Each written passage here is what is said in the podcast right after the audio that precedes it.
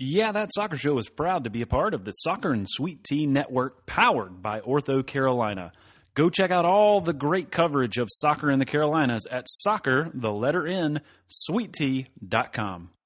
I just want to take a second to let you know that these World Cup previews are not going to have commercials in them, but I wanted to take a chance at the top of each episode to quickly shout out our sponsors, Uptown Pour and Brad Butchkowski. Thanks again to those guys for being supportive of everything we do here at Yeah, That Soccer Show.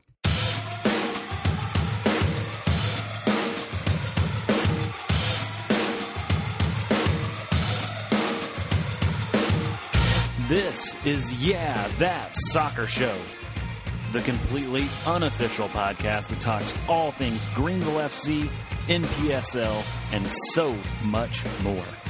So come on, Greenville, this show is for you, it's about you, and we want this show to be driven by you. So email the show at yeahthatsoccershow at gmail.com or slide into our DMs over at, at YTSS Podcast. Now, let's get to the show. Welcome in once again to episode number three of our World Cup previews. Today we are previewing Group C. Here we go. We are two down. We've got six to go, and we are ready for group number three. So, without further ado, let's get to our first team, and that is France. Oui, oui, le France. So the, I'm sorry, I'm making myself uh, sound like an idiot. Anyway, France coming into the 2018 World Cup, they have a very good defense, which is something that they have not had in the past. It has been a weakness for them, but they are much improved. And the reason that that has been such a weakness is because France is full of talent. They always have been. They seem to always come into World Cup play with high expectations. This year, that those expectations were not helped by the fact that the EA Sports FIFA 18 simulation had France winning the World Cup. There are definitely a ton of amazing players on this team, including Olivier Giroud. You've got Paul Pogba. You've got Antoine Griezmann. You've got N'Golo Kante. There are just this team is just stacked full of attacking superstars.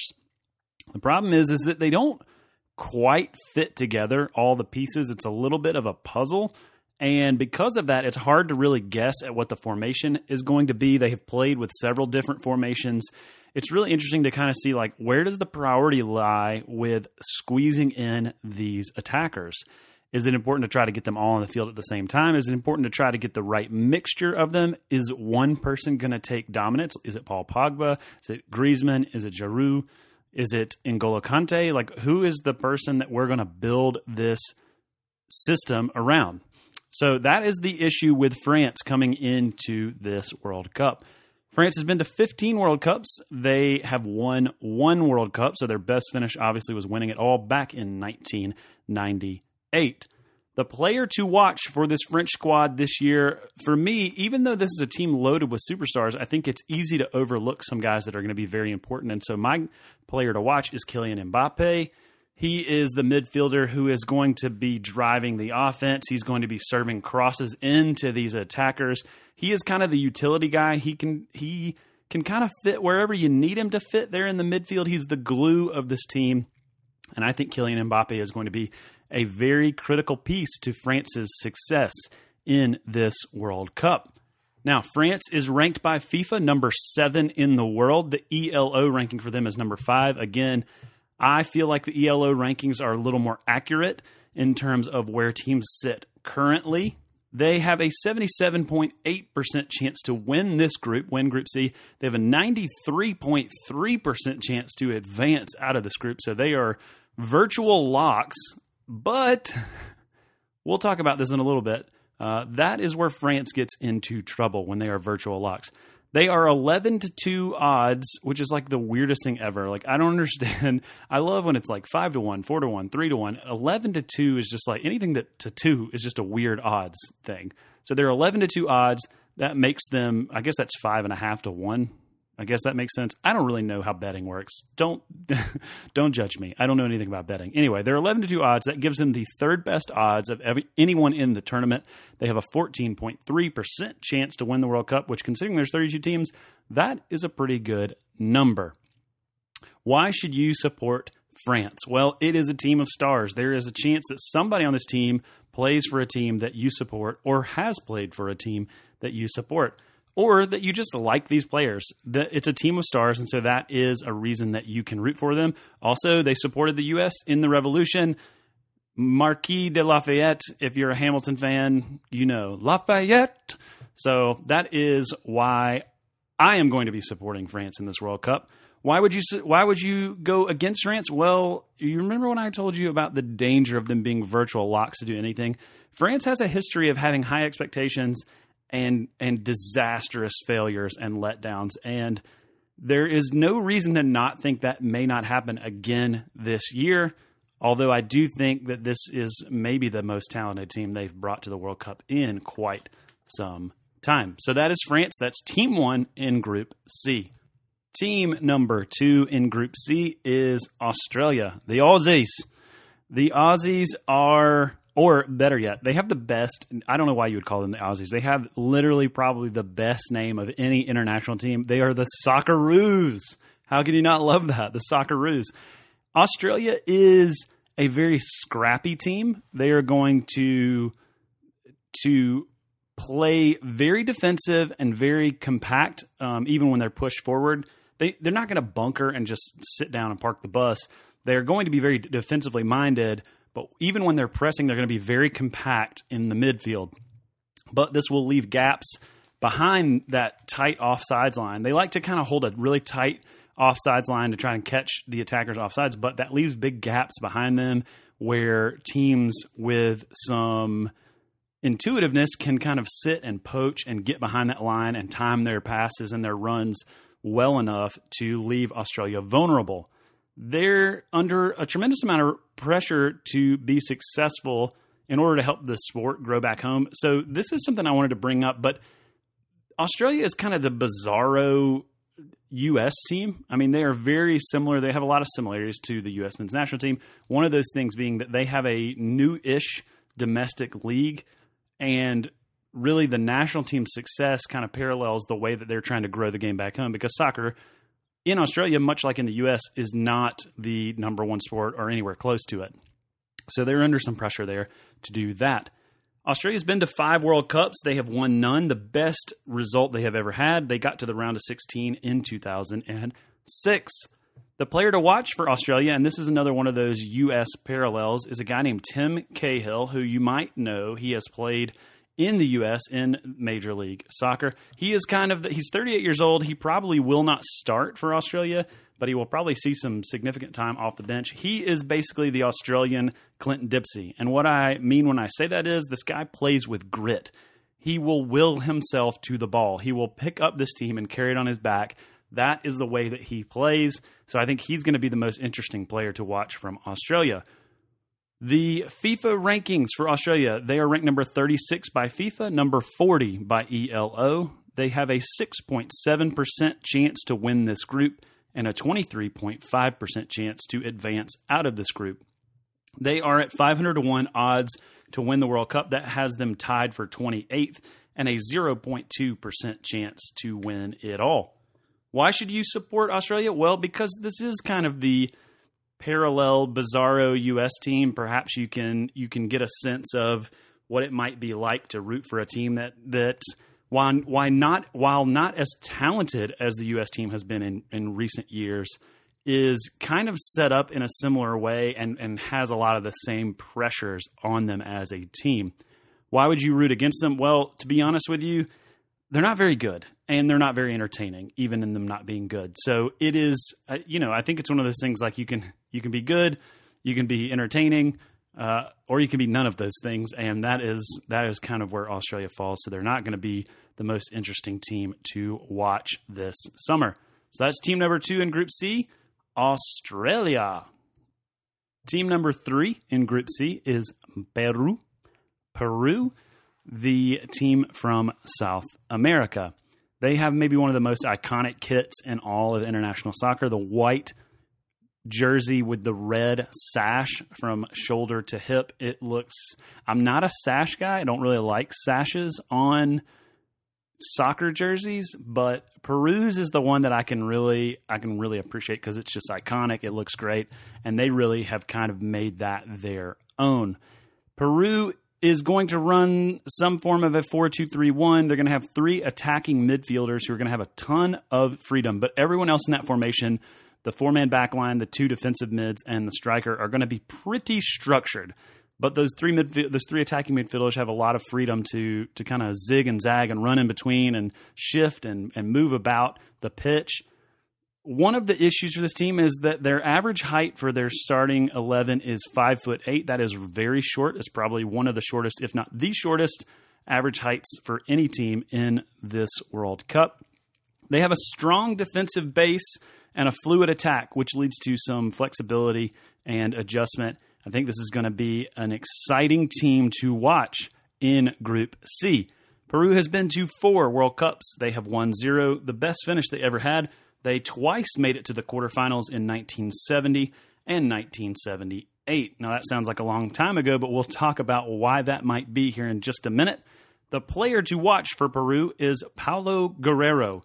He is the captain, he is the goal scorer.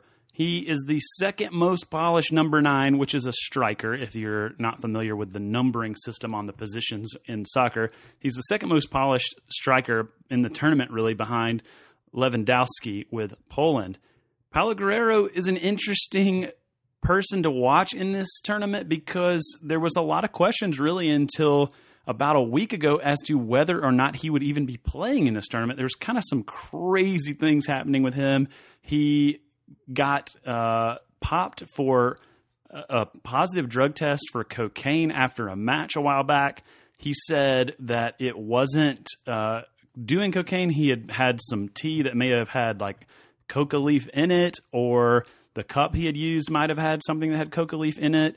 And the investigation said that really the amounts he had in his body that that was probably true and so he appealed. The appeal was upheld, meaning he was still banned. He was banned for 14 months. And then, literally, like just last week or so, he was cleared all of a sudden. And Peru had put him on the provisional roster, really not knowing if he would be available or not.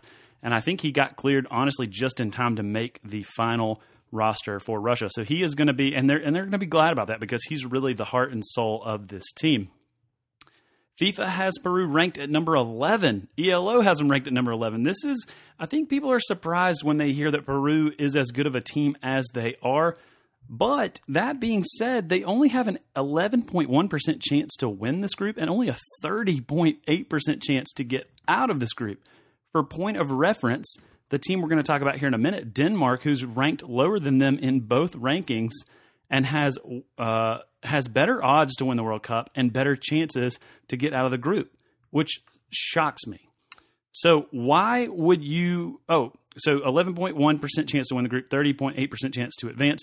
They are 200 to 1 odds to win the World Cup, which is 22nd best odds, which is not real great. A 0.5% chance to win it all. Why would you support Peru? Well, here's the reason that I talked about the quarterfinals appearances back in 1970, 1978 feel like a long time ago, but for them, it's very recent in their World Cup history because they have not been to the World Cup in 36 years. This is their first appearance in 36 years, and that in and of itself is a reason to support Peru. If you're an MLS fan of certain teams, you might also want to support Peru. Andy Polo, who plays for Portland Timbers, is going to be on this squad. He will probably not start for them, but he will play. Yoshimar Yotun from Orlando City will start for this team, and he's on this squad as well. Plus, if you haven't seen the videos that Peru sent to the other teams in this group on Twitter when they, you know, when they knew they were in this group, they kind of set sent this hype video saying like, "You might not remember who we are, but we've been here before." And it's, I, I don't know. I watched it and I got super hyped for Peru.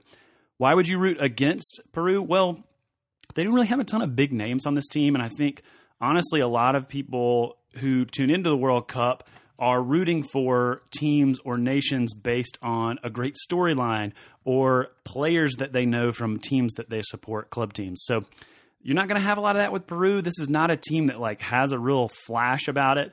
Um, but I don't think that should be a reason you don't support them. But that probably is reason most people will not support them. So that is team number three in Group C. That is Peru. Our final team in Group C is Denmark, the Danes. The Danes are here for their latest World Cup run. The Danes are going to play a 4-2-3-1 somewhere in that vicinity. They like they play a very direct style of soccer. They want to go long. They want to kick the ball on. They want to get to their tall center forwards, their strikers. Um, they want to launch it. A lot of times they're going to launch it to their strikers or their wingers, and they're either going to head it down or they're going to get the ball to fall to their feet. And then their goal is to get it immediately to their attacking central midfielder, their number 10, Christian Eriksen of the Tottenham Hotspur. We'll talk a little bit about him here in just a minute. Denmark has been to five World Cups. They have won zero. Their best finish was a quarterfinal appearance in 1998.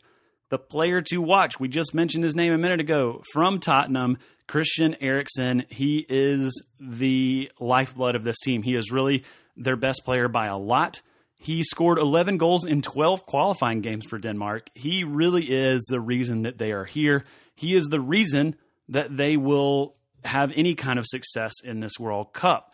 We'll talk about that in just a minute on why why to support and why to not support this team.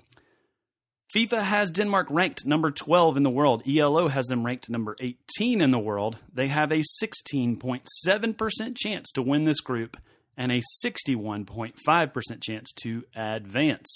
They are 100 to 1 odds to win the World Cup. That's tied for 14th and 1.2% chance to win it all this summer. Now, why should you support Denmark? Well, if you're a Tottenham fan, or if you like Christian Eriksen, or if you don't know who he is, I think you will like him as you watch him play. He's the reason to here's the reason to root for him because he's really all they have in a sense, and he is the main focal point of this team. Why should you root against Denmark? Well, because this team really relies too heavily, in my opinion, on Christian Eriksen. He is their lifeblood. He's everything. And if he gets shut down, or if something happens to him and he gets injured, or for some reason he just isn't up playing as well as he has in the past. I don't think this team can do much without him.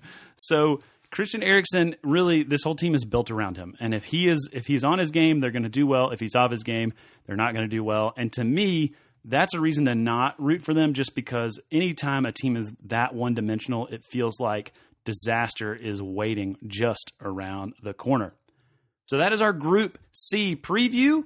Um, I hope you're enjoying these and continue to share them and tell your friends about them. I'm trying to keep them under the 20 minute mark in the 17, 18 minute range for all these groups so that you can get caught up, just get you a little bit of information about the teams. And so you can start thinking about who's the team you want to root for this summer starting in just a week. We'll be back tomorrow to preview Group D.